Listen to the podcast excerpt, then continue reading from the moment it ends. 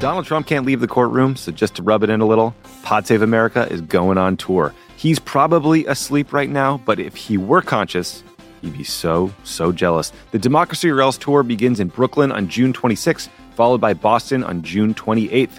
Then we go to Madison, Phoenix, Ann Arbor, and Philly. See all the tour dates and get your tickets now at crooked.com slash events. Hey, it's Lovett, and I'm on my way to your city. And by on my way, I mean I'm still in the shower, but still, about to head out.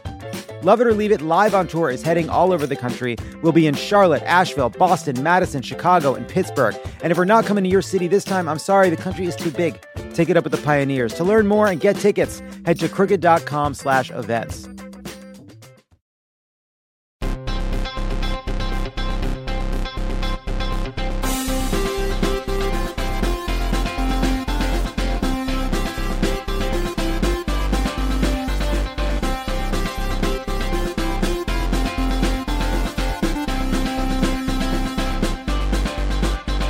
Welcome to Pod Save America. I'm John Favreau. I'm Dan Pfeiffer. On today's pod, I talked to Crooked Media's own Dr. Abdul El Sayed about his interview with Dr. Tony Fauci. Before that, we'll talk about a very rough, very weird week for the Trump campaign, uh, Joe Biden's ambitious climate plan, and his campaign's decision to start running ads in Texas. Uh, but first, check out this week's special bonus episode of This Land, where Rebecca Nagle talks about what last week's big Supreme Court decision means for Native rights today. Uh, it is an excellent episode, just out. Uh, check it out. Um, also, our Adopt a State program sent out the first call to action emails last week, and I'm told that we have a, a bit of a competition on our hands. Uh, Team Florida raised over $40,000 to register voters in that state. Uh, but Team North Carolina apparently made 10,000 calls in a single day to educate voters about down ballot races in that state. And for some reason, Dan, uh, whoever put those two anecdotes in the Pod Save America prep chose to ignore the fact that the host reading them has adopted Arizona. So I have no updates from my state, um, but I'm I'm sure we're doing an, an incredible job. I have I'm wearing the t I'm wearing the t-shirt because I was like, fuck this. No no one gave me an update on Arizona. Do you think it's because there was just so much amazing news they decided to leave it out, or do you think maybe you should be more involved in your team? Maybe I should be more involved in my team. Although I saw an email from from Juliet, uh, out our team Arizona email this morning, and it seems that we have called three thousand voters already in rural Arizona because we're trying to register more rural Arizonans uh, as part of um, that state's efforts in 2020, which I think is, is great. It would have been great to include that in the prep doc. But you know, I guess we don't have any Team Arizona people working on uh, working on the pod. That's also America that's a failure to recruit on your part. Um, it is. I would say I am not a white guy named Nate. So I'm not. I'm not saying I'm good at math, but ten thousand is definitely more than three thousand. Is what I know. Fuck off, everyone else. If you haven't already signed up, it's not too late. Go to votesaveamerica.com/adopt Join the thousands of volunteers looking to flip some swing states. Finally, one last thing, we have refreshed and restocked the Crooked merch store at crooked.com slash store. We got new friend of the pod merch. We got new adopt a state merch. I'm told there are even some, this is again just right in the prep doc, word for word, fun and flirty tanks, Dan. Fun and flirty tanks. I guess that's just for you. So please, did, did Michael please go to that? crooked.com. I don't know. Things are out of control here. Uh, so please go to crooked.com slash store and get them while they last. Um, all right. Let's get to the news. Uh, Donald Trump's campaign strategy of uh, trying to get reelected by ignoring the pandemic that's ravaging America isn't really catching on. Um, a Quinnipiac poll on Wednesday has him down 15 points nationally. Monmouth poll has him down 13 points in Pennsylvania. Um, he's down about nine points nationally, about seven to nine points in the battleground states he needs right now on average. Um, last night, he replaced his campaign manager, Brad Parscale. Uh, and on Tuesday, he held an official White House press conference in the Rose Garden that was supposed to be about China and Hong Kong, but was instead an hour of incoherent rambling about Joe Biden and the campaign. Uh, we pulled a few excerpts. See if you can follow along. Here's a clip. We have great agreements where when Biden and Obama used to bring killers out, they would say, Don't bring them back to our country. We don't want them. Well, we have to. We don't want them. They wouldn't take them. Now with us, they take them. Someday I'll tell you why. Someday I'll tell you why. But they take them, and they take them very gladly. They used to bring them out, and they wouldn't even let the airplanes land if they brought them back by airplanes. They wouldn't let the buses into their country. They said, We don't want them. Said, No, but they entered our country illegally, and they're murderers, they're killers in some cases. And they said, Nope, we don't want them. They turned the bus around, they turned the plane around, then they'd land in the United States, and who knows what happened to them. But it wasn't good. and we have, we have one about polls too. I think we have really good poll numbers. Uh, they're not suppression polls, they're real polls. You look at the uh, intercoastal in Florida, you look at the lakes, you see thousands of boats with Trump signs, American signs. You've got the Trump Pence sign all over. You look at what's going on, you look at bikers for miles and miles riding up highways proudly with their signs. Dan, is it possible that Donald Trump's uh, freewheeling rhetorical style may undercut his argument that Joe Biden isn't mentally fit to be president? I mean, there's so much to uh, break down from those clips. I mean, there are so many good parts. One, you know, you may not know this, John, because I don't know how close you follow politics, but boat paraders are the new soccer moms. Mm. Mm-hmm. It's it's what a lot of the data journalists are saying is that you have to look at look it's look we're we're laughing now. It's going to be pretty embarrassing the day after the election when Donald Trump has won re-election, and we should have seen it coming in the number of boat people holding up Trump signs in Florida. Yes, I agree with that, and I agree with that, and I remain. I have a lot of remaining concerns about this election, which we can talk about. But if Donald Trump is reelected and Bill Mitchell retweets my July 2020 tweet about boat paraders, that is the least of my fucking problems. I'll tell you that. but also when he's in there and he's like, they let in killers. Some of them are even murderers. he's like, and we don't know why, but I'll tell you someday. what, what I, it was so hard to follow. I mean, that was just those were two clips. We could have done like 10 clips from that press conference. It was one I realize it's ridiculous to keep saying that was one of the most rambling, incoherent things Donald Trump has ever done because we say that all the fucking time. We have for the last however many years. But that was really that was new levels that that Rose Garden press conference. New levels. And I mean, should we talk for a second about the fact that it was an official White House press conference in the Rose Garden from the President of the United States where basically he used the entire time to attack his political opponent like it was a campaign rally. That's not it's not normal, right? It's not normal, nor is it legal.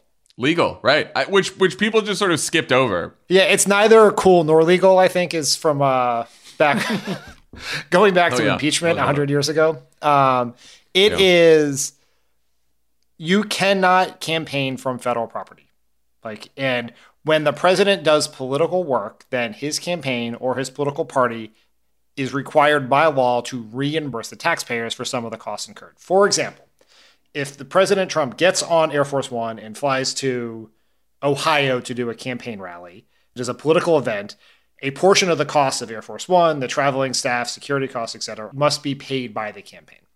And so when you do it on federal property in the White House, you are violating a large number of laws. And a lot of people were like, well, the president's exempt from the Hatch Act, which is a terrible law that we should change. The president should not be exempt yeah. from the Hatch Act, since the president is the person with the greatest incentive to use federal property for political purposes. But even still, what that means is not that what he did was legal. What it means is that Trump can't go to jail for it, but the campaign still must be billed for what they did. Obviously, there's no one in any position of power to make him do that, given that Bill Barr is at the Department of Justice. But it is very legal and it's easy to let the craziness override the crimes, but they are both there. So let's talk about the sort of sorry state of of his campaign right now, which I mean, that press conference was Donald Trump sort of flailing for some kind of a message uh, about Joe Biden, about himself, about his presidency. It is clearly not working. We know that not just because of the polls, but because he did fire his campaign manager or demote his campaign manager last night. Brad Parscale is now he stays on as the digital person, and Bill Stepien is who was the deputy campaign manager is now the campaign manager. What do you think about Trump firing Parscale? Is that gonna that gonna fix everything? Seems like it will not fix everything um, because the problem, it, like that press conference was the microcosm of the problem. He has no argument for himself, no argument against Biden, and no real connection to the reality of what the country's facing. Like, I, I would say that's number that's number one. Yeah, right, right. And that seems to be the biggest problem. I mean, I think that those it's an interrelated set of problems. but you know, you said you know we always say Trump did, was crazy. He said these crazy things, and it has certainly been a large part of our lives over the last four years now since we've been doing podcasts together. One presidential term of podcasts, God help us, um, is that you know Trump does crazy things. We dunk on him, we make fun of him, and we do that. And it's okay to laugh at him because you can either laugh or you can cry. But what's different this time is the context right? He's doing this at a time in which coronavirus cases are spiking, where you know 800 people are dying a day in some cases, millions of people lost their job, and so ultimately the problem is Trump, not Brad Parscale or Bill Stepien or anyone else. And politics is sometimes quite simple, and Trump is losing because Trump is a shitty president. Millions of people have lost their jobs, and 130,000 people are dead. Full stop. It's not about ads. It's not about message. It, that is the big problem, and he needs a solution to fix that problem, which is much bigger than Brad Parscale. Well, let's talk about what that solution could possibly be. I mean, you and I talk about this every day. You know, I'm torn over these polls. On one hand, you know, we have maintained for a long time that we are out of the prediction business. Uh, on the other hand, I do want to be honest with people listening about the state of the race right now. Um, like, what? I, I think it's important to look at these polls not as a prediction of what might happen in November, but a signal that what Donald Trump is doing right now, his campaign strategy, is not working. What Joe Biden is doing is working, at least right now. What do you think Donald Trump could potentially do to make this race tighter? Oh, first, my very important caveat about no predictions, and I want to be very clear that I am a glass one tenth empty kind of guy, right? Like that's yeah. my approach no, to these things generally. Are. I know you are. And uh, and I that's struggle. why that's why I, that's why I send the best polls around all the time to you, just to sort of poke you a little bit. Like, yes, I almost put in the outline uh, that when you were saying when you were saying around sort of the revised schedule last night about talking about these polls, I almost pointed out that this would be the part where I drizzled on your parade because I can't fully rain on it given what's going on. But I think Donald Trump's political fate is primarily centered around things that are beyond his control he needs to get a handle on the coronavirus, which he has some control over, certainly, like wearing a mask and doing his job. The bare minimum of his job would help. The economy is going to drive this some. What Donald Trump needs to do is he needs to do his job. He needs to get lucky because he needs things to look better in the country. And he needs to find a message that goes right at why a significant number of people who either voted for Trump in 2016 or were approved of him just a few months ago now support Joe Biden. And right now, he has no yeah. plan to do any of those things. Yeah, I think partly because Trump won unexpectedly in 2016, there is this view of Trump that he is that he has some sort of magic powers, that he's Teflon, right? That he defies the laws of political gravity, and so everyone's sort of waiting for like is is is Trump going to define Joe Biden in some very damaging way? Is Trump going to pull some trick out of his hat? To and I think I, I don't know what will happen in November, but I think that none of that is what's going to ultimately help him. What's going to help him is doing his job and controlling the pandemic because that is the main issue on everyone's mind. You look at poll after poll after poll. What is the issue you're most concerned about? And right up there is either the uh, the economy and then and the pandemic are like the number one and two issues. And of course, they're interrelated, which Donald Trump also does not understand. But even as we're looking at some of the polls from yesterday, like the Quinnipiac poll, you know, the number one issue for people was the economy, but Biden is now winning that issue 50 to 45. We have talked about a lot on the pod before that that has not happened yet. That Trump's strength on the economy was sort of the one thing he was holding on to. You wrote a memo about this. Number two issue for people is the coronavirus, and they trust Biden over Trump on that by 59 to 35. Trump cannot win with those numbers like that. And so he can win, but in order to win, he has to have people start trusting him more on handling the coronavirus and he has to sort of win back his strength in the economy. And to do that, he actually has to get the virus under control and sort of do something to give people a little bit more faith in his capacity to govern. If he does that, I could see the race tightening up. If he doesn't, I don't think I can see that. I think that all of that is true. And if the conditions on the ground do not get better, whether he has a good message on Biden, a good message for himself is less relevant. He needs to get it close enough that then campaign tactics and messaging can truly matter. Now, just the, the thing I think we just have to remind ourselves every day and remind our listeners is through the lack of wisdom of our founders, we are basically spotting Trump four to five points. So if you look at a right. national poll and say Biden's up 10, how is Trump going to get How's he going to come back 10 points? Trump doesn't have to do that. And he, there's no way he can do that. If Trump gets the race between four and five points, he has a pretty good shot at pulling off an electoral college victory like in 2016. And so a 10 point lead. So can I just can I can I just press you on that for for 1 minute because like that's I've always thought that was true. If you look at the polling averages right now, he's about about 9 points nationally. But then in some of these, in the three swing states, the three easiest swing states for Joe Biden to flip from 2016 and to thus win the presidency would be Michigan, Pennsylvania, and Wisconsin. We've talked about this. And it looks like Biden is also leading, at least according to the polling averages now, in those three states by seven to nine points, seven points in Wisconsin and closer to nine points in um, in Michigan and Pennsylvania, which surprised me or surprises me because I, I, thought that that's sort of a narrower difference between those swing states and the national number than I thought there would be. Yes, and like I almost texted you this yesterday, but I thought it would be way too on brand for me, which is when we were looking at the Pennsylvania poll, the Monmouth poll of Pennsylvania, which is 53-40 Biden, I think, that it's just there is no math where Biden is up 10 nationally and up 13 in Pennsylvania. Like that does not work under right. the, as we understand demographic groups. Now, the thing we have to remember about 2016 was the national polls were correct, the state polls were wrong. Right. That was and the, yeah. the weighting the weighting of demographic groups and turnout models matters much more in state polls.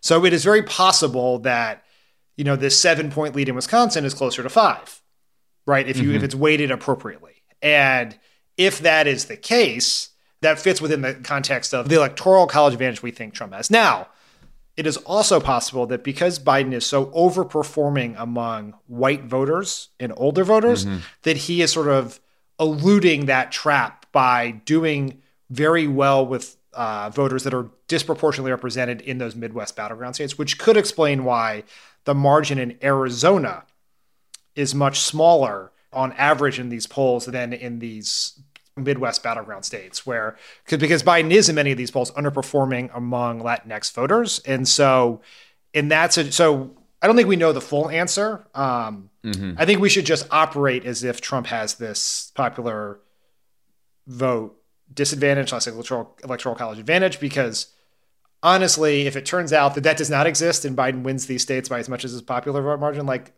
you know what? Tweet Whatever. It. Say yeah. say I was wrong. That's fine. well, look, I mean, I, I saw Jen O'Malley Dillon, Biden's campaign manager, say this, and I don't think Jen's just sort of saying this to sort of set expectations in the right way. That she's like they have always expected the race to get tighter in the fall, and I think partly it's because where you see Biden overperforming among sort of older white voters, among non, you know, white voters in general, uh, non-college white voters too these are groups that are traditionally Republican, traditionally Trump voters. And as we get closer to the fall, polarization in the electorate will sort of naturally bring these people back to the Republican column. And so Biden's lead among these voters right now is maybe not as sure as you would want um, because they're not dependable Democratic voters, right? And whenever your lead is based on not dependable Democratic voters, you know, you should still be fairly cautious. So it's that, also that's a note of caution for me. It's also Biden's at what is probably close to his ceiling. Um, so you look at Pennsylvania, right? So let's say that the Monmouth poll is correct, right? That Biden is at 53. Obama got 54 and a half in 2008 in Pennsylvania. Pennsylvania is a more Republican state now than it was because of demographic changes. So it's I find it hard to imagine that Biden is going to exceed Obama's 54 and a half in that state, which means so you're at 53 40, which means you have 7% that is unallocated. Presume 1% of that goes to third party, given that's generally what third parties have gotten. So you can take a bunch of that that other vote and allocate it to Trump, which means it's not 53-40, it's 53-48, right? Which is a much mm-hmm. closer race, but still a huge win. So yeah. we there are a couple narratives to beware coming up. One is Trump's going to go up in the polls. He's probably not going to do it at the, he may not be doing it at the expense of Biden, he may be doing it just simply by getting some of his voters, getting some who, of the undecideds too. Yeah, who are his people. They're 2016 Trump voters who were just disillusioned by the complete clusterfuck that is the country. Um, and so that's one narrative, and that's going to be the Trump comeback narrative. We saw that with Obama and Romney in 12 when we were winning by margins larger than we would. McCain, Obama, like you see this every time. We saw it with Clinton, uh, Trump, and we made the same point. It didn't work out so well, but two out of three is not bad. um, but then the other narrative that we should be prepared for is Bill Stepien is now campaign manager. And I read with great amusement today in some stories that Bill Stepien's great skill is candidate management, which is so funny because he's worked for Trump for like four years now. And so bang up job, Bill. He's going to get those tweets under control any day now. Well, I think what is very possible to happen because Trump has had so many turnovers, both in his first campaign and his White House, that what always happens is Trump gets rid of someone, someone new comes in, and then Trump like doesn't tweet for three days, and then we get 75 glowing profiles of the new person in charge and how the story. You know, you can see the headlines now. How did Bill Stepien tame Trump's Twitter account? Like, do you remember the when everyone wrote stories about how John Kelly uh, did the most basic yeah, things yeah. like making people write things down in meetings, you know, things like yeah. that. So That's that ridiculous. that is coming. There is like the reason you fire your campaign manager is one because your first campaign manager sucks. The other reason is you need a circuit breaker on your bad narrative, and a new campaign manager gives you a chance to have that. Yeah, I will say that I think that's going to be uh, harder to get that reset narrative in the middle of the pandemic. Um, but again, like I, stepping back from all of our like you know digging into the demographics of polls here, the president of the United States is on the wrong side of almost every issue that the public cares about right now in a big way. You know, like by 71 to 26 percent, people think everyone should be required to wear face masks in public. That is not like a Republican versus Democrat polarized nation debate, as sometimes the media makes it out to be. It is a 71 26 debate, right? And so, like, even, even on his white grievance politics, right, which he tried to kick up in a CBS interview uh, before his crazy press conference. Um, uh, he was he responded to a question about why Black Americans are dying at the hands of law enforcement by saying, "quote So are white people, more white people, by the way."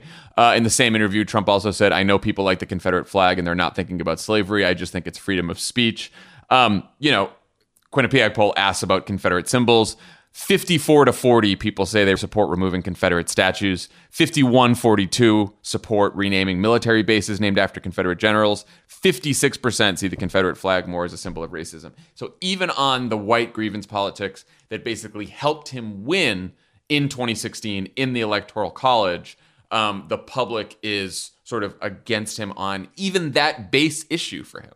I, I think it's not even even with the white grievance politics. I think it's especially the white grievance politics because right. like he was beginning to suffer from coronavirus mismanagement when the the protests after the murder of George Floyd happened. And the way Trump responded to that supercharged his political downfall because it sort of told you everything that you did not like about Trump and he he is operating his entire campaign around a world that does not exist anymore right? Where Black yeah. Lives Matter is accepted among the large swaths of the population, including the numbers of Republicans. The fact that the Confederate flag is now seen as a sign of prejudice among Republican voters as well as Democratic voters around a majority of the country. And the Mississippi Trump, state legislature. yes, I think if you were to the right of Mississippi Republicans on race, you've probably done something wrong. I mean, Jesus.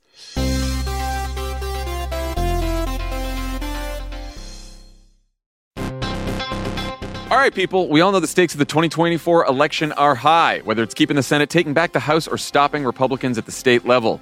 If you're ready to make a real difference, sign up for Vote Save America's 2024 volunteer program. And just to make it interesting, we're pitting you against each other. Vote Save America will sort you onto a team, east or west, and you'll compete with a community of other volunteers to maximize your impact on the ground with opportunities tailored to you and the causes you care about. The team with the highest volunteering stats could secure the biggest prize of all, the continuation of American democracy. Head to votesaveamerica.com slash 2024 now and get ready to organize or else. This message has been paid for by Vote Save America. You can learn more at votesaveamerica.com, and this ad has not been authorized by any candidate or candidates committee.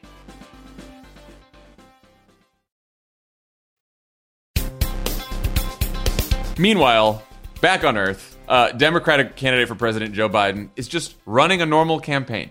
He's doing events, he's giving speeches, he's rolling out policy, um, and it turns out he's rolling out some really ambitious policy, especially around climate, where he released a $2 trillion plan this week that's focused on creating jobs through investment in clean energy and the construction of sustainable infrastructure. The plan draws heavily on the Unity Task Force recommendations developed with Bernie Sanders' allies and includes goals like 100% carbon free electricity by 2035 a million green auto jobs, the creation of a civilian climate corps, which Jay Inslee originally proposed, zero emission public transportation in cities with more than 100,000 people, much more. Here's a clip of Joe Biden delivering a speech about his climate plan. Here we are now with an economy in crisis, but with an incredible opportunity, not just to build back to where we were before, but better, stronger, more resilient, and more prepared for the challenges that lie ahead.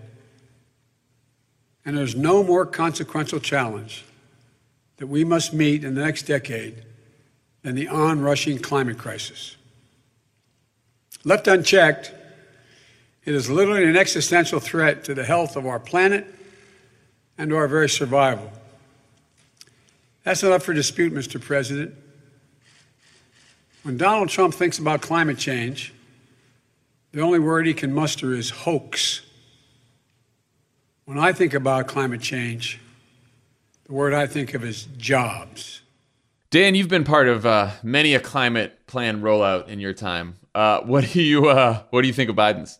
I'm f- fascinated by it on a number of levels. One, I'm glad he did it. Just like Biden's original climate plan was obviously the most progressive climate plan of any Democratic nominee, and he went much further here, which is you know I think where both you and I want our our Democratic Party to be. So I think that's good.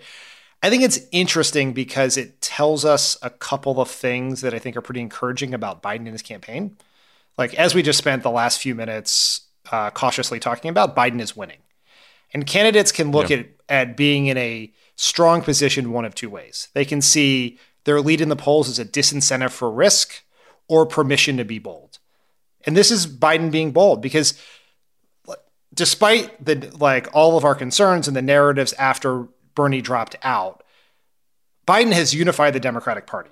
He is not, there is not this huge swath of Bernie or Warren voters who are unwilling to support Biden. To the credit of Biden, Bernie, and Warren and everyone else, the party is unified. So he did not need to do this from a defensive political position.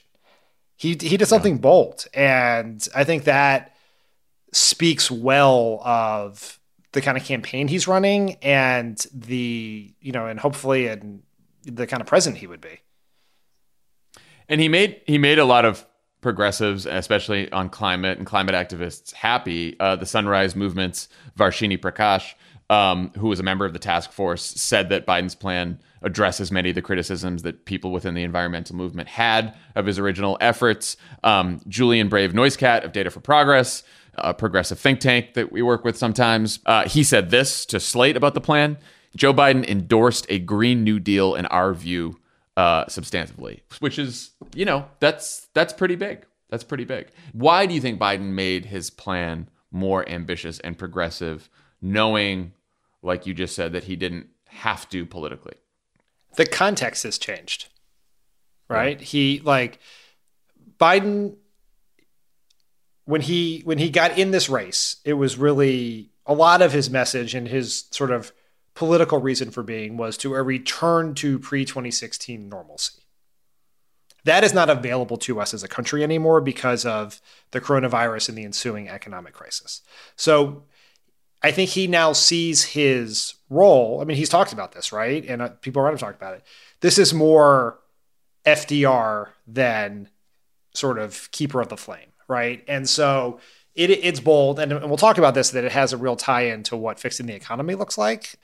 So I think it, you know, and I think it is to, you know, his credit that he went down this path, and I think to the credit of all of these activists who fought so hard for the Green New Deal and everything else, who recognized that Biden didn't give them everything he wanted. Like there's not a ban on fracking in here, um, but he went a long way, and they they recognize the benefits of their activism and push for this. And I promise you, one like it's not like Biden gets to walk in the White House and just pick out his pen and make this law. There's going to be a lot of work on this and a lot of pushing, and I think he it is a sign of true good faith or opportunity for progressive activists that it has worked on climate and can work on other things going forward.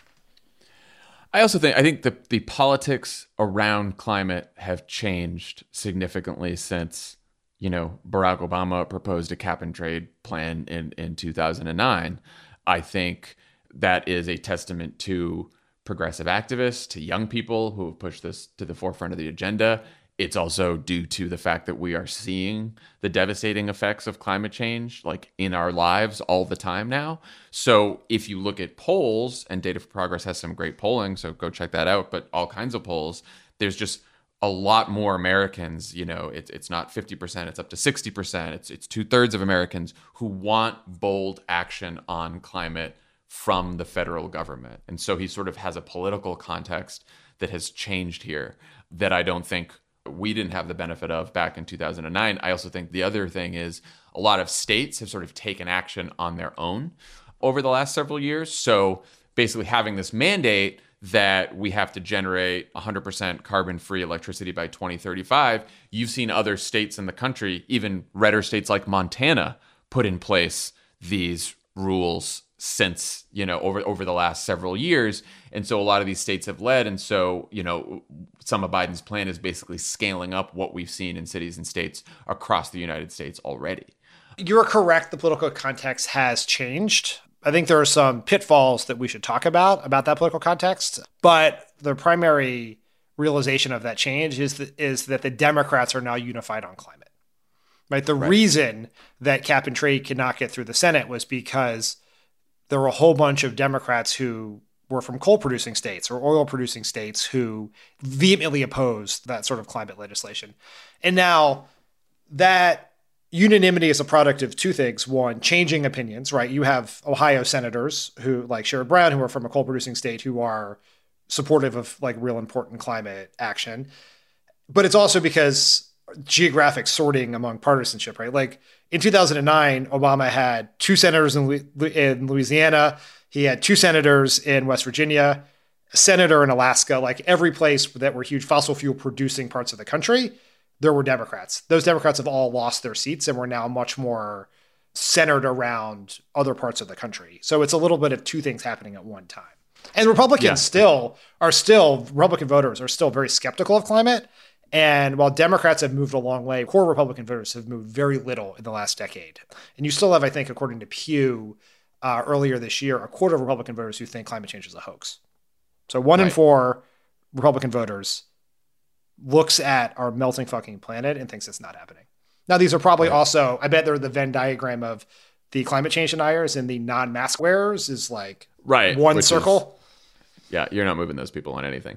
So the Trump campaign was pretty excited to go after Biden's plan. They said, "quote um, It's more like a socialist manifesto that promises to massively raise taxes, eliminate jobs in the coal, oil, or natural gas industries, and crush the middle class. He's pushing extreme policies that would smother the economy just when it's showing signs of roaring back. Yeah, no, it's that's that's those are all the signs I see. Roaring back economy. Could this attack from the Trump campaign be effective right now?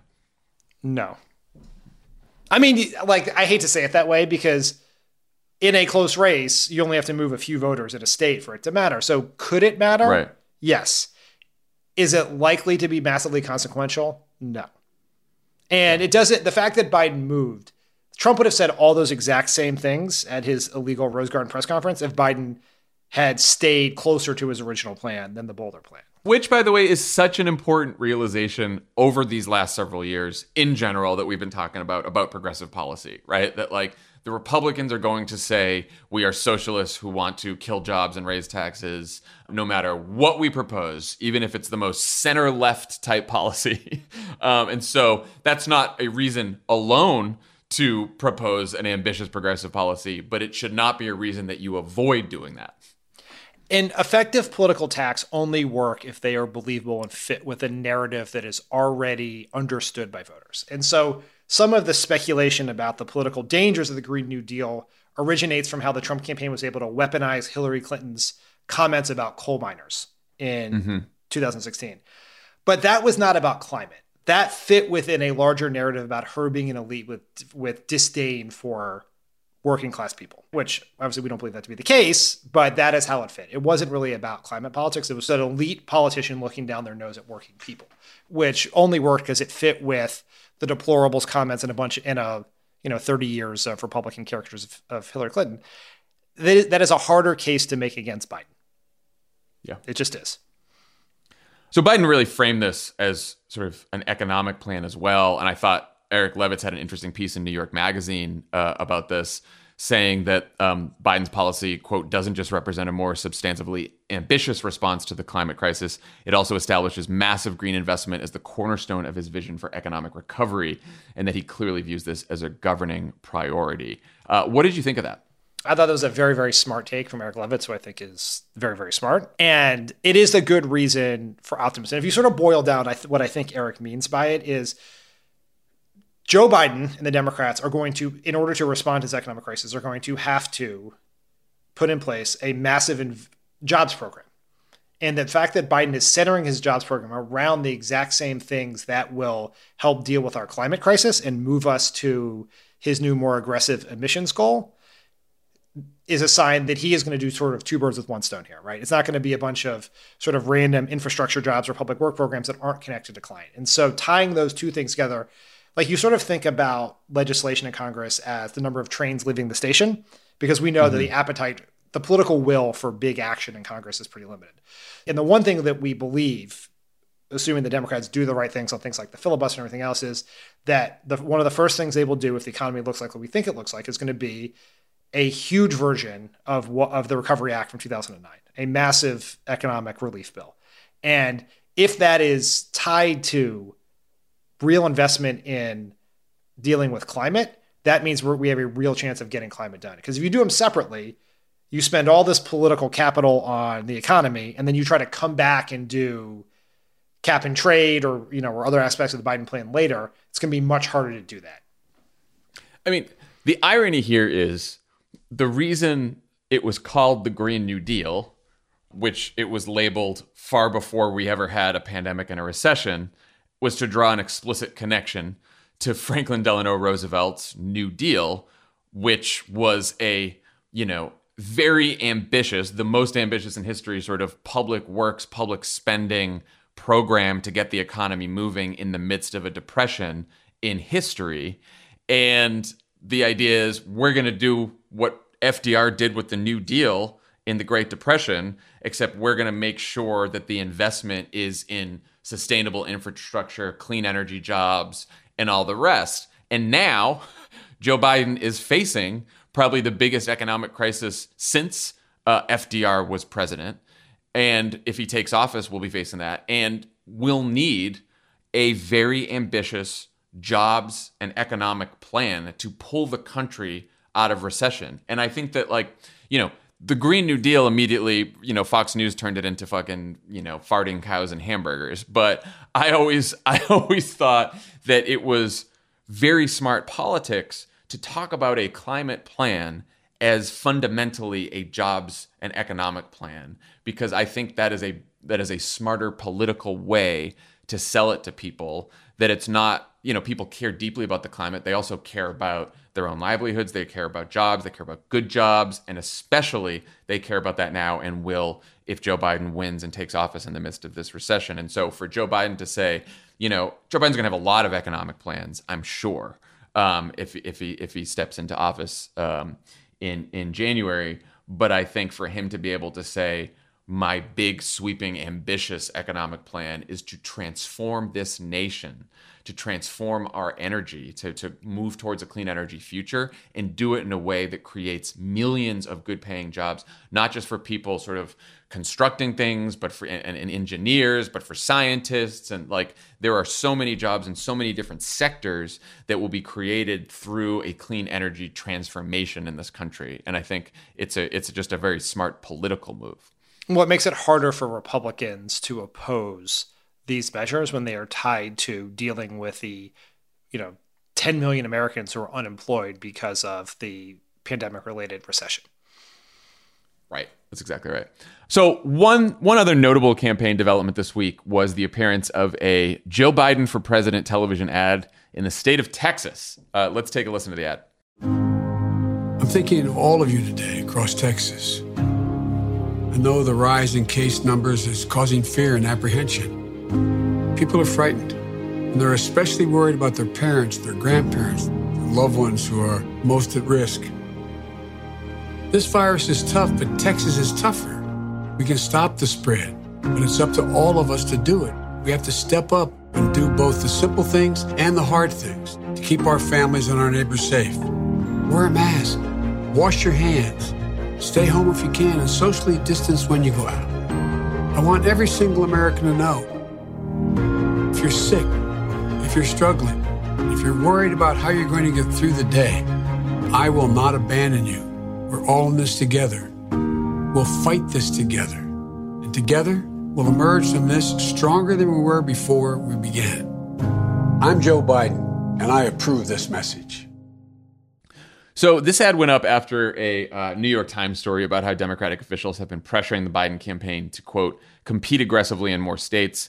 This election, officials argue, offers the provocative possibility of a new path to the presidency through fast changing states like Georgia and Texas, and a chance to install a generation of lawmakers who can cement Democratic control of Congress and help redraw legislative maps following this year's census. Does this Texas ad mean that the Biden campaign now agrees with this assessment? Great question. You know, that ad, the original buy that was talked to, that started this week was about sixty-five thousand dollars, according to our friends at Advertising Analytics. It was mostly it was a cable buy. There are reports this morning that Biden is starting to buy broadcast TV, and if that is the case, and these are you know, and you see real dollars behind that, then that means at least they're going to test the waters, and you can do that, right? Which is you. I imagine they've polled Texas. They have a baseline poll. They may do it statewide. They may do it within a few key uh, media markets and you can see, you know, does a sustained advertising campaign over a period of time move numbers? This is a huge decision for the Biden campaign. Mm-hmm. And why is that? Well, so you take Texas and Georgia, which are the two states where people say like Democrats have a real opportunity. So in 2018 in Georgia, Stacey Abrams spent $20 million on ads and another $3 million on mail. Now, some of that was spent in the primary, but most of it was the general. So this is a Georgia's a $20 million decision for Biden if he wants to truly mm-hmm. compete there. Texas, probably a $40 million decision, at least, to truly least, run yeah. to run a campaign there. So, you know, Biden's fundraising like is 10, 10, media markets at least. Yeah, Texas? it's I mean, these are massive states with many media markets and with expensive media. And so th- like this is a huge investment of resources and for all of the success that Biden has had raising money and they announced uh, Jen O'Malley Dillon, his campaign manager, announced this morning they have $242 million cash on hand. They have a quarter of a billion dollars in the bank. Which basically almost wipes out the Trump campaign's cash on hand advantage with money. Yes. But that's sort of a little deceptive, right? It's incredibly impressive, but Trump has already spent, has spent a year and a half building up data, infrastructure, uh, hiring. All that money's already out the door, already accounted for. So a lot of the things that Trump was spending money on in 2019, Biden has to spend money on now. So while they have narrowed the gap tremendously, it'd be naive of us to think that Biden has is at parity already with Trump because he's not. Know, he could get there because his fundraising has been quite strong, and I think there's some indication that Trump's is lagging as all other elements of his political life are lagging. But it's a big decision and it's a risky decision. And it's, it'd be a hugely risky decision because that's $60 million that's coming out of Wisconsin, Pennsylvania, Michigan, Arizona, Florida, and North Carolina to pick six states that listeners could adopt. So, well, so Let's talk about the risks associated with this decision. Um, here's what our good pal David Axelrod tweeted about the New York Times story, um, which of course you know came before this this ad buy. Uh, first rule of presidential campaign planning: lock down the states you must have by making sure your operations and ads are funded there for duration. Then you expand to more ambitious targets. That's not cautious, it's smart. And before you commit to compete for a state, you better be clear about what the cost of competing to win that state would be. Texas, Ohio, and Georgia are all large states with expensive and extensive media markets. Half assed efforts are a waste of resources. What do you think? I mean, I agree with that. I mean, obviously, because we we studied at that political yeah. wisdom for, for years. Before he was a hack on tap, he was just our boss. Um, but you know, a lot of people responded to that tweet from Axe and said, I know because a lot of them tagged us tagged us in the response. So thank you, people. Um, saying, well, that's not what Obama did in 08. Because to be clear, Obama took the Kerry 20, 20 2004 map and expanded it to because we competed aggressively in Virginia, North Carolina, Indiana, and Missouri. And we flipped three of those four states. And people, when we started competing in those states, people thought we were insane. Right, Democrats. Yeah, Virginia. everyone sees Virginia as like a, a, safe blue state now. In 2008, there was nothing safe about Virginia as a as a blue state at all. But what is different, I think, an important note is that although Virginia is not cheap and North Carolina is not cheap, Indiana is cheaper and Missouri somewhat expensive. But we also had a massive massive fundraising advantage over McCain. Obama was able to raise so much money that we were able to go outside the spending limits uh, that you get from matching funds. And so we had money to play with. And there's sort of two ways to think about the map, right? There is like, how do you get to 270, which is Axelrod's point, which is right. Like, if you have determined with all of your analysis experience and data that it's going to take X million dollars to win the states you need to get to 270, and you have more than X, you can go spend that elsewhere, which is what we did. Because at some point, there are the ads are diminishing returns. You can't hire more field organizers, you can't run more ads, so you have that extra money. Now you want as many paths to 270 as possible, particularly now, because what we just do not know in our coronavirus electoral world is, let's say you're depending on Wisconsin to get you over the 270 mark. Like that is your tipping mm. point what happens if that becomes a coronavirus hotspot at the end and you can't vote in person in Milwaukee, right? We will lose that state. What happens if there's a massive screw up with mail balloting in Pennsylvania because they're doing it for the first time in the general and a whole bunch of people don't get their ballots, um, you know, in the city of Philadelphia or in the suburbs? Like, because of the unpredictable nature, you want those passed, but can you afford those passed? And that's a really tough question for the Biden campaign to make because this is not adding – Montana, right, with one media market. This is adding right. two of the most expensive states in the entire union to your to your map.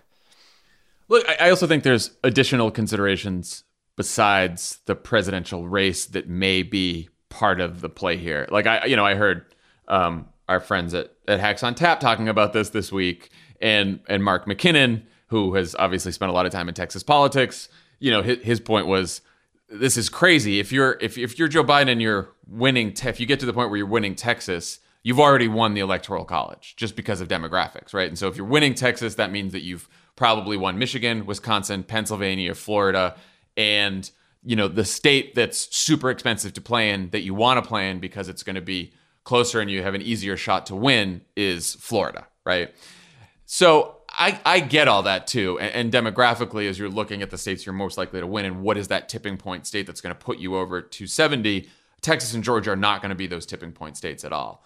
But as the New York Times al- alludes to in, in that story, um, it is possible that we can flip the Texas legislature. We have a Senate race in Texas. We have two Senate races in Georgia. There is redistricting coming up where, in a number of states, flipping legislatures could give us the power to redraw the maps to lock in um, majorities in Congress for the next generation. Joe Biden, as president with a Republican Senate, is a world different than Joe Biden as president with a Democratic Senate. And in many ways, like even if, if Joe Biden wins and we have a Republican Senate, thank God Donald Trump is gone. But life is going to be incredibly difficult. And there's going to be, it's going to be incredibly difficult to pass almost any progressive legislation. We're talking about an ambitious climate plan. like there's almost no climate plan that will pass if Joe Biden is the president and Mitch McConnell is running the Senate still. So I do think like and look, part of this is on like everyone who is listening to the podcast right now. like donate every last fucking dollar you can to Joe Biden and to the Senate races and to everywhere else because if we if Democrats basically have this massive financial advantage, sort of like the one you were talking about that we had in 2008, it's going to be easier to start for the Biden campaign to start competing in Texas and Georgia and some of these other places. And by the way, when the Biden campaign decides to compete and spend that money, that helps Democrats down ballot, which is why I'm talking about this. That sort of helps all Democrats in the state uh, in their races just by having more attention from the presidential um, campaign in that state. So I do think, like, you know, I I would be I would you know I'd be worried if I thought the Biden campaign was like we're going to play in Texas but Michigan's covered. We got it. You know like I don't think they're doing that.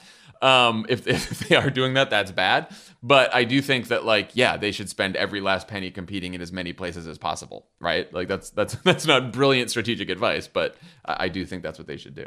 So a couple things on that. One is I agree with everything you're saying about the importance of the Democratic Party investing all of these states, right? It's the 50 state strategy. You know, we've been talking about it for decades in this party. We rarely implement it. But you either play to win or you don't play at all. Because if you're not going to mm-hmm. spend enough money to actually put the state in play, then you're wasting money, right? now, a show buy here to test the, you know, money to test the waters or a show buy for media narrative, you can do that. In 2008, we did a show buy in Arizona to show we were expanding map to Arizona mainly just to fuck with John McCain, but we didn't we didn't spend a lot of money. Like that's fine, right? But if you're like if it's going to take 40 million dollars to win, don't spend 5 million dollars playing around there. Right? Like that's five right. million dollars wasted.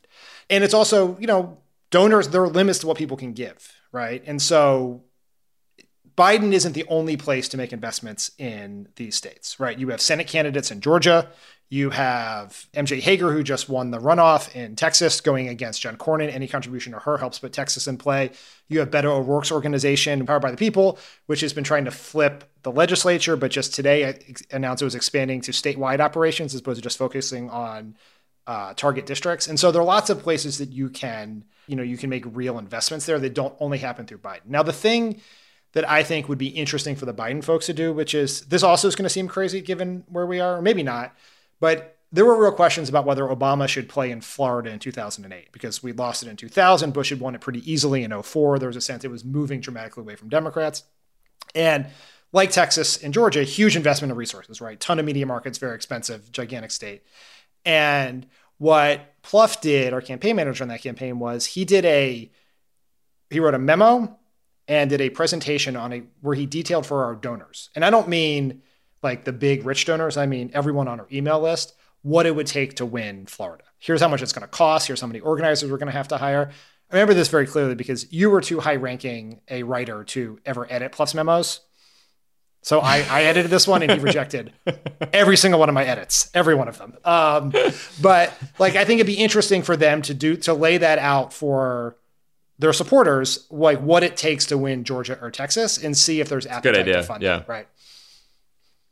And it, like I said, I think for everyone who's listening who can give, uh, especially the the wealthier people who are listening who may be big Democratic donors, I don't know who listens. Um, I I think that we are in an environment where because of Trump's approval right now, because of the pandemic, because of the recession, because of just the political climate in general, Democrats have an opportunity to possibly not just beat Donald Trump, but to sort of crush the Republican Party under Trump right now. And I don't know that you get that opportunity every four years or every two years. And so if you were thinking about giving, now is the time to give every last dollar you can possibly give because I do think, like, you know, having J- Joe Biden winning and then possibly having a Democratic Senate, a Democratic House could set Democrats up and progressive legislation up um, for success for quite some time. You know, and I just think like the stars are all aligned on some of this stuff now. And so some of the stuff we're talking about, and the tough decisions that people that the Biden campaign is going to make about money are going to be easier decisions the more that people give. That's just just the way it is. And the same goes for volunteering, right? They need X number of volunteers yeah, of in the battleground states. And if you can exceed that number, then you can start having people volunteer in Texas and Georgia. And one of the features I guess it's the only feature of the pandemic is because so much is happening digitally is that you can you don't have to be in Texas or Georgia to volunteer in those states.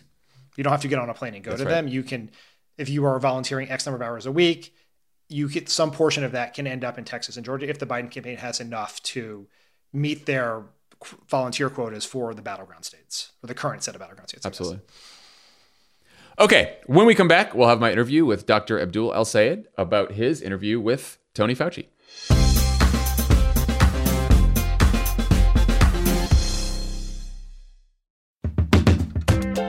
Hey, it's Lovett, and I'm on my way to your city. And by on my way, I mean I'm still in the shower, but still, about to head out. Love It or Leave It live on tour is heading all over the country. We'll be in Charlotte, Asheville, Boston, Madison, Chicago, and Pittsburgh. And if we're not coming to your city this time, I'm sorry, the country is too big. Take it up with the pioneers. To learn more and get tickets, head to crooked.com slash events.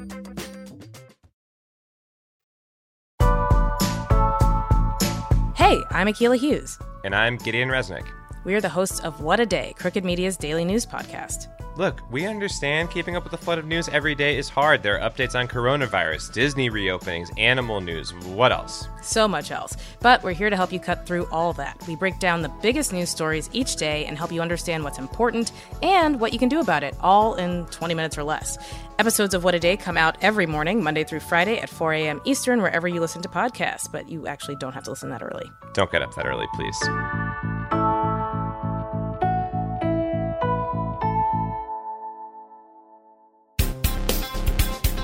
On the pod today, Dr. Abdul El-Sayed is the host of the Crooked Media podcast America Dissected. His book, Healing Politics, is out now. Abdul, welcome back to the show. Thanks for having me, John. So, uh, you interviewed uh, one of your personal heroes on America Dissected this week, t- Dr. Tony Fauci. Uh, fascinating interview. Everyone should check it out. I found it especially interesting that Fauci has been doing a lot more interviews recently even as Trump and the White House are trying to both silence him and publicly attack him. What does it say to you that he's he's still speaking out now, maybe even more than ever? Well, Tony Fauci, uh, like you said, he's a he's a legend. Uh, I remember uh, in med school opening up my infectious disease uh, textbook, and uh, one of the authors was Anthony Fauci. The guy's been around for a long time. He's been in this role uh, for 32 years. To put that in perspective, I was three when he became director of uh, the NIAID. And um, he is a public servant, consummate public servant. You don't do this work uh, unless you believe deeply in the work. And so, you know, Dr. Fauci realizes that um, we are in the middle of a pandemic, that his responsibility is not to the president. He serves uh, the people of the United States. And he recognizes that his best service right now is publicly communicating about the severity of where we are and what we need to do to take it on. And if uh, the White House is going to block his access to uh, the platforms that he traditionally should have uh, because of his stature and his leadership and his knowledge, um, then he's going to find other opportunities, which uh, you know worked in our favor because when I reached out to him, his team reached right back out and said, you know what, this is a podcast focused on coronavirus. Of course, uh, I'll jump on. And um, we had a great conversation about where we are in this pandemic and where we need to go. Um, the, the message hasn't changed. Uh, the other thing that I'll say is, you know, you and I both um, share a bit of an understanding of the inner workings of a complex bureaucracy. Um, hmm. and uh, Dr. Fauci's been along, around for a long time. He understands yeah. how this thing works. So, you know, he understands that he's going to be able to leverage uh, these platforms to make news and that the people need to hear from him. Yeah, in fact, he's probably safer the more public he is in, in some ways.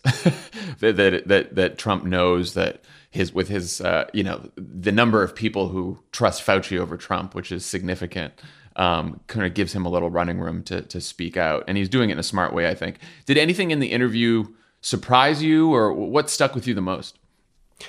There, there were a couple of moments uh, for me that were um, both uh, surprising, but but but also in hindsight um, spot on. Uh, number one, we talked about uh, the challenge of um, the, uh, the, the the the decision to to both in the beginning of the pandemic um, to message that masks were not something that the general public should be wearing and what went wrong in the communication and why it changed. And, you know, at the end of the day, the hard part about messaging in the middle of a fast moving pandemic for which uh, you have very little science because, of course, we didn't know coronavirus existed six months ago, seven months ago.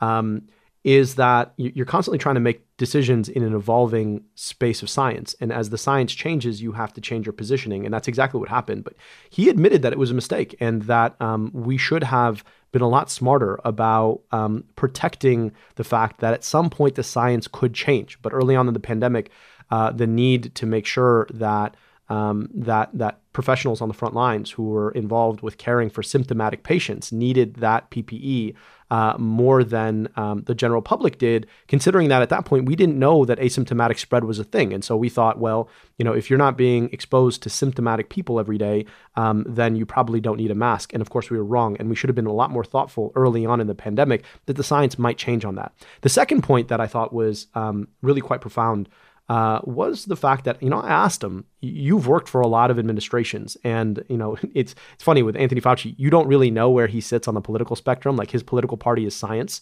um, but." Uh, I asked him, you know, you, by nature of having served with for under six presidents, there has to be some presidents that you disagree with. And have you ever thought about just walking away? Um, and he said, no, the, the work is too important.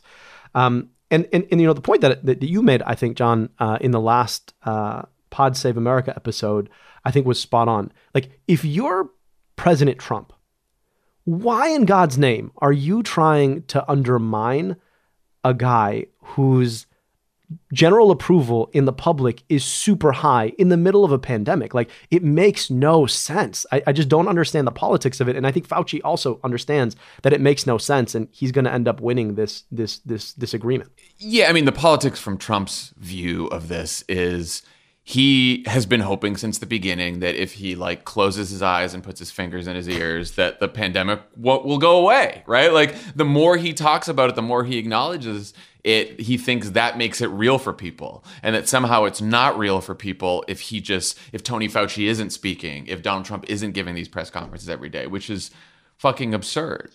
Ostrich public health policy. Yeah. I mean it's interesting what you said about the masks too because you know, I've been thinking about this a lot since the beginning of the pandemic. Like, it must be such a challenge in public health because so much of public health is communication, and and you know, you and I have have been in politics and you're thinking about how to message things and how to make sure that you let the public know what the truth is but you know that if you change your mind or you change the message that you could get you know, penalized for that and that's just the way sort of politics and communications works mm-hmm. but the health side of public health is based in science and science changes and it grows and it evolves and I imagine it must be, and you know, you've obviously been in public health for a long time. It must be one of the central challenges of that field to sort of both do the political communication side of this and sort of uh, evolve with the science and change with the science. Yeah, I'll say a couple things about that.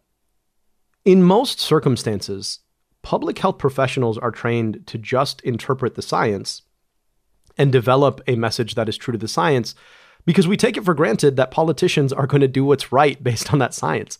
Yeah. And I think this is one of the first moments where, on a grand scale, public health professionals are realizing that it's not enough just to interpret the science, that we also have to be very smart about messaging because we can't leave it to the politicians to do what's right. And then the second point is that, you know, action when it comes to stopping a pandemic or preventing uh, a public health disaster in general takes two forms. The the first is informing public policy, which are the things that government uniquely can do. And then the second is informing people about the things that they can do to protect themselves. And the hard part is that when you're pushing a message, you have to do both at the same time.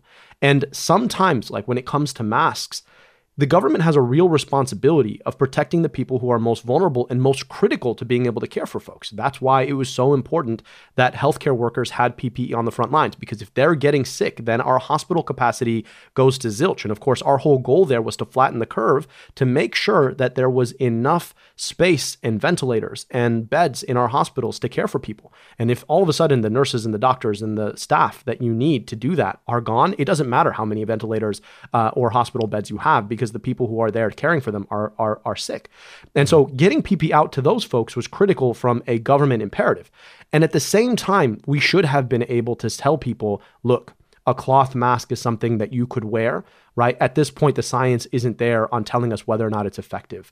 And that's the mistake that was made is that we, in trying to protect PPE for the critical folks who are necessary to be able to uh, run our hospitals and take care of people who are getting sick in massive numbers, we allowed the message to veer into, well, masks aren't useful anyway. And that was the big mistake. And so, public health professionals now on the front lines with the responsibility to message both to policymakers and to the public have to realize that you're tr- you're saying one word that's being interpreted by two very different groups of people, and you have to be really thoughtful about making sure that you're not you're not allowing any group of people to misinterpret it. And as you're you know messaging a scientific uh, uh, truth, reality that is changing over time as we learn more, it's an extremely complex thing to do. I will say, you know, there is nobody better in America at doing it than Anthony Fauci. And, yeah. you know, it is a testament to this moment in this pandemic that it is so hard to do that somebody who is as good at doing it as Dr. Fauci uh, has made mistakes. And, you know, the important thing to remember, though, is mistakes or lack of knowledge are not the same thing uh, as lying and distrust. And so folks who will point to, you know, things that public health professionals have said back in January when it was an evolving picture and we didn't have the science that we have now, right, doesn't mean that people are lying to you. It just means that we didn't know uh, enough to be able to tell you what would become the truth after science took its process. So, you know, you and I could sit here and talk forever about all the ways that Donald Trump has fucked up and, and continues to fuck up the response to this crisis. I'm in Los Angeles right now. Like, we were hmm. one of the first major cities to issue a stay at home order. Garcetti, Mayor Garcetti issued a universal mask order on May 14th.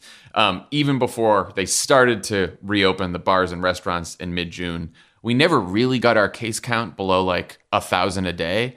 Mm-hmm. Why do you think that even some of the more cautious and restrictive cities and states have had a hard time bringing this pandemic under control? Yeah. Um, unfortunately, the sine qua non of public health is what you do before you're ever in a crisis.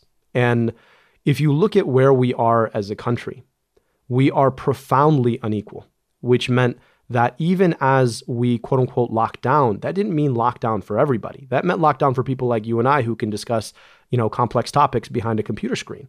Yeah. Um, for a lot of folks who are essential, the people who are most at risk of both getting the virus and dying of the virus, they were expected to go back out because, of course, we invented a new word for expendable, which was essential. And right. so those folks who were the most likely to get the disease in the first place were still being exposed in that moment. And so what happened is because our economic system is so profoundly unequal, because there was not enough action to keep folks at home, to allow them uh, not to have to choose between saving their lives and their families' lives or saving their livelihoods, is that we allowed the virus to continue to spread as a function of the lack of preparation as a society that we had on net to take this on. And then couple that with the fact that, you know, on a on a national level, we had uh, we had done away with the uh, the the pandemic response unit in the National Security Council. We had threatened funding uh, for the CDC and state and local health departments, um, and we allowed what should have been a containable uh, epidemic not to be contained. And so you have, in effect, the Tinder of um, inequality and the exposure to which poor folks are relegated uh, in that moment. And then you have the spark, uh, which is the failure to contain uh, the epidemic in the first place. And that's what created the circumstance that we're in. And so, you know, once you have uh, a live fire, right? You can have the best fire station uh, and the best fire response in the world, and you're still battling a, an inferno. The trick is to make sure that you don't let it become an inferno in the first place. And of course, you know, we had packed away Tinder uh, in the form of inequality, and we had a spark in the form of disinvestment in public health, and, and here we are now. Yeah, and you know you can certainly see that here in Los Angeles. Um, you know they had a couple, the public health department, a couple charts up yesterday of sort of the positivity um, rate and the case count among Latinos in Los Angeles versus um, white folks and even black black folks. And what has been clear is the working class Latino population in Los Angeles, which includes so many of the people who were still working when the city shut down, has been hit so much harder. Uh, than especially the white population of the city. So you're right that yeah, a, a, lot of people just didn't get to stay home, and so the virus wasn't contained. Um, That's right, John. If you were running the federal response right now, uh, what would you do? What are some of the first big, you know, major steps that you would take to sort of course correct here? Yeah, I'll, I'll give you I'll give you five big actions. Uh, the first um, is that I would mandate masks nationwide. Uh, in public places. I know that there's going to be a big backlash because, of course, the president has been uh, sitting there and, um, and, and politicizing masking, but we know that it is essential and critical to preventing. Uh, number two, that in I would establish a, a very clear federal benchmark, um, county by county, in terms of uh, case positivity per test uh, and in terms of speed of spread. And I would uh, use the power of the federal government to mandate lockdowns in communities where you have runaway spread. Number three, um, I would be really, really investing in making sure that we had the hospital capacity that we needed in local communities that were heavily affected, and making sure that you know all of what we had built out um, in the Northeast uh, when that outbreak was as bad as it was was moving into the states where uh, where the outbreak is uh, is now the worst. Um, and uh, then you know number four, um, I would really really be pushing uh, a clear um, federal investment in livelihoods. We need to renew uh, unemployment benefits that are going to expire at the end of this month because people shouldn't have to be choosing between their lives uh, and their livelihoods. And um, and I think that's critical. Uh, and then, um, you know, when it, when it comes to uh, number five, I think we've got to be building the uh, ability to contact trace and test at scale. One of the big mistakes that we made is that we locked down, right? Uh, and we we were able to push transmission down below a certain threshold where testing and tracing was a possible containment approach to this pandemic. But then we never built up the testing and tracing capacity that we needed.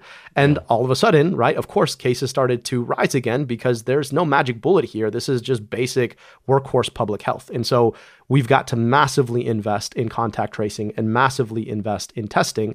Um, and if we can't do that right, we are going to continue to see this sawtooth, jagged, uh, you know, increasing cases, then you know, massive lockdown response, then uh, you know, the cases come down and then everyone opens up and then everyone's like, yo, COVID is now over, but it's not. Um, yeah. And so uh, th- those things are critical. And the messaging here, we've got to get right. And the messaging has to be listen, there is no magic bullet. COVID will not be over until uh, we get to a point where we can show across the board reductions in transmission. And even then, we have to be vigilant. And the way that we're going to be able to do this, right? If you, if we all want to have our economy and our freedoms and the ability to walk around and do the things that we all took for granted just six months ago, then it's going to be because we are willing to uh, uh, uh, sacrifice a little bit, right? Wear an uncomfortable mask when you go out. You know, be willing to answer that call from the health department when they tell you that you were exposed and you know you're potentially at risk and you're going to need to quarantine for 14 uh, days. And so we can choose between you know these minimal kinds of uh, uh, uh, losses of of our autonomy and you know the ability to not take for granted that COVID COVID um, is out there, and then have the rest of our society. Or we can ignore these things and choose not to abide by them and face this recurring system of shutdowns, which is so devastating to our lives and our livelihoods. What's uh, what's your best guess on the timeline for the development and deployment of uh, of a vaccine that's going to give us most normalcy back? yeah, I appreciated the way you asked that question because it's not just about having uh, you know, in theory, a vaccine that works. It's also about being able to manufacture it at a scale where we can achieve herd immunity because we can vaccinate enough people, uh, uh, you know, at, at, at scale. Um, my best guess, and you know, this is a best guess. Uh, this is kind of like uh, the epidemiologic version of you ask me asking you who's going to win the election. Yeah, yeah right. Um, is that uh, I hope that by the end of 2020 we have a theoretical vaccine. Um, probably, you know, I'll be honest, I, I, wouldn't be surprised if we had more than one. Um, and then by, uh, I would say, mid 2021, I think, you know, we'll, we'll have had the level of vaccination where, um, you know, where we can achieve the kind of herd immunity where COVID is, is no longer the dominant question about, you know, whether or not we're going to be able to move forward in the ways that we're used to as a society. Um, but again, this is this is like yeah. asking me who's going to win the election. Uh, so, I'll take I'll take any good news I can get. Um, one last thing I want to talk to you about. Uh, you're a member of the Healthcare Unity Task Force put together by Joe Biden and Bernie Sanders. Um, can you walk me through some of the final recommendations you released last week that were sort of substantively different than Joe Biden's original uh, healthcare plan? Yeah, John. So for context, right, you know, we had um, three Bernie Sanders appointees, of which I was one, and five uh, Biden appointees, and um, you know, we came in with very different perspectives. Uh, I believe deeply in Medicare for all. I've got a book coming out about it in February. Um, but we also knew that this was an issue that had been litigated substantially. And we also knew that if we were to walk out into a post COVID 19, post George Floyd reality with a pre COVID 19 plan, um, that we would not be doing Joe Biden any services, and that that was consistent and uh, point of consensus across the board. All eight of us agreed with that.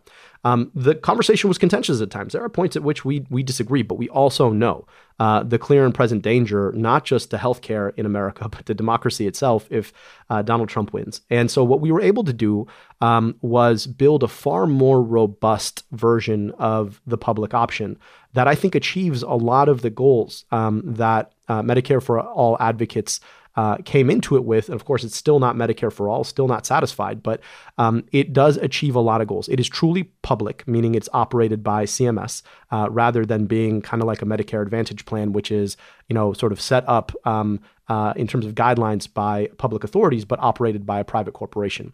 Second, um, it uh, is you know, in the context of this COVID 19 pandemic, extremely generous. Um, in fact, more generous in terms of reductions in out of pocket costs than Medicare itself is. Um, and then, really importantly, um, every public option to every individual, there there is going to be a no deductible option. Deductibles are confusing. They're like the money you have to pay to unlock the money you already paid for to get your insurance. And so everybody would have a no deductible option. Um, and for folks earning less than 200% of poverty, that means people earning roughly $52,000 a year for a family of four, um, they're automatically enrolled and it is free. There are no premiums. Um, all that comes with it are the, the out of pocket costs. And then uh, beyond that, one of the big wins, I think, um, and the thing that I'm most proud of is that right now uh, it is public policy in America that Medicare, which is the single biggest buyer of prescription drugs can't negotiate the price of those drugs with uh, corporations. And uh, the, the, the, the recommendations do away with that. In fact, rather than just even negotiating on behalf of Medicare buyers, Medicare would be able to negotiate on behalf of every single American, which is a huge deal. Um, we also uh, doubled investment in federally qualified health centers, uh, do away with some of the barriers um, that are, you know, fr- frankly, just cruel uh, to immigrants getting uh, access to health care that they should be uh, should have access to in this country. Um, investments in the Indian Health Service, um, and one point for me, which is a, a, baby of mine and something that I care a lot about, um, given that I was the health director in the city of Detroit and saw firsthand what health disparities looked like every day, um, is a commitment to an executive order which uh, commands and offers resources for a whole of government approach to root out health disparities. That means not just HHS, right, Health and Human Services, but the Department of Treasury, the Department of uh, of Housing and Urban Development, the Department of Labor. All of them um, are tasked with the responsibility of asking how do our policies and systemic racism insinuate their way into our policies, and how do these create inequities in our country, and how can we meaningfully root them out? And so I I, I um, I'm very optimistic about this plan. Um, of course, not satisfied. I believe in Medicare for all, but I also know that you know for folks who believe in Medicare for all, like I do, there is no world in which a Donald Trump presidency advances the ball down the field for Medicare for all. Um, you know, the way I sort of think about it, and I tend to think in crude uh, sports analogies, is that you know, uh, right now we've been in defense for a long time, and um, I got the choice between going on defense again uh, under another Trump pres- presidency and uh, working to you know pre- pre- prevent the repeal of the ACA, or we can go out in the field and you know um, potentially kick a field goal. And you know if I wanted to score a touchdown, I'm going to take three points on the field uh, any day. And um, and so you know progressives I think have a lot to look uh, at in these plans and say you know what you know we got to come together. We've got to beat Donald Trump. And then starting on day one of the Biden administration, we can't let up on the things that we know need to change in this country. Sure. Um, and uh, and that, that's got to be the way forward for us. No, I mean, look. Uh, first of all, I'm I'm so glad that you were one of the people on this task force. Um, I think it sounds like tremendous progress. Um, you know, I think what was lost in the some of the conversation in the primary about the different plans is like not all public options are created equal, and I think Biden's public option in the primary was sort of on the you know on the flimsier end of the of the scale, just compared to sort of a Pete Buttigieg public option or, or what Beto and Kamala had and stuff like that. And I think what he has agreed to now, thanks to you guys, is I mean, that is very robust that you know, people making $50,000 or less in this country, many of whom have been even shut out of Medicaid in states mm-hmm. where they haven't expanded Medicaid under of the Affordable Care Act, to be automatically enrolled in a government run plan that is premium free, that is no deductible, that takes care of you. That that alone, just for some of the the poorest uh, and, and working class folks in this country would be huge. And again, huge. you know, the, the the idea behind the public option is that hopefully so many people like that option that it eventually crushes the private insurance companies over time. Not as quickly as obviously moving to Medicare for all would be in a single payer, but you know, hopefully people try it, they like it, and then uh, and and we move closer towards a single payer goal. I agree, and, and you know, I sort of judge healthcare policy by two basic questions. Number one, would it benefit the median family that I was responsible for when I was health director in the city of Detroit? And if I go to them and I say, what is your circumstance now when it comes to healthcare? Will this meaningfully improve it? And th- that's absolutely the case. And then, second, um, what will the insurance corporations who profiteered off healthcare for a long time think about this policy? And I assure you, they're not going to like it. And so they're not going to be um, happy. yeah. So part of me is just like, yo, if the bad guys don't like it, and the and the people who are hurt by the system do like it, then we're probably moving in the right direction. Um, and That's so I, I, do think there's some real movement here. And uh, I, I got to say, um, it was a privilege working with every member of the team. Like the earnestness that came uh, through the process, you know, with in, in honesty with the disagreements that we had, but earnest appreciation for what we all were trying to do. Um, I was just really impressed by, and I think one of the frustrations with 2016 is that that earnestness did never came through. Um, whereas in 2020, I think you know folks sitting on opposite sides of the table um, saw looked each other's eyes and said, you know what, like we all want the same thing for the country. We have a difference uh, in opinion about how we get there sometimes or how fast we try and get there, uh, but we agree in what direction we want to go, and that's a big deal. So let's come together and think about how we get there, and let's move forward. And I'm really proud of that. Abdul, thank you for joining us as always. Um, everyone, please go uh, check out America Dissected. It's a fantastic podcast. Definitely check out the Anthony uh, Fauci interview and uh, and go pick up Abdul's book, Healing Politics. Uh, it's a fantastic read. Thank you so much for joining us, man. Take care, John. Always a privilege, and my best to Emily, who I know uh, almost there with uh, with the with the little young Favreau. I'm really excited to see pictures. Almost, almost, couple weeks away. Take care, man. All my best. Bye. You too. Thanks to Abdul for joining us today. And everyone, have a great weekend. And we'll talk to you next week. Bye, everyone.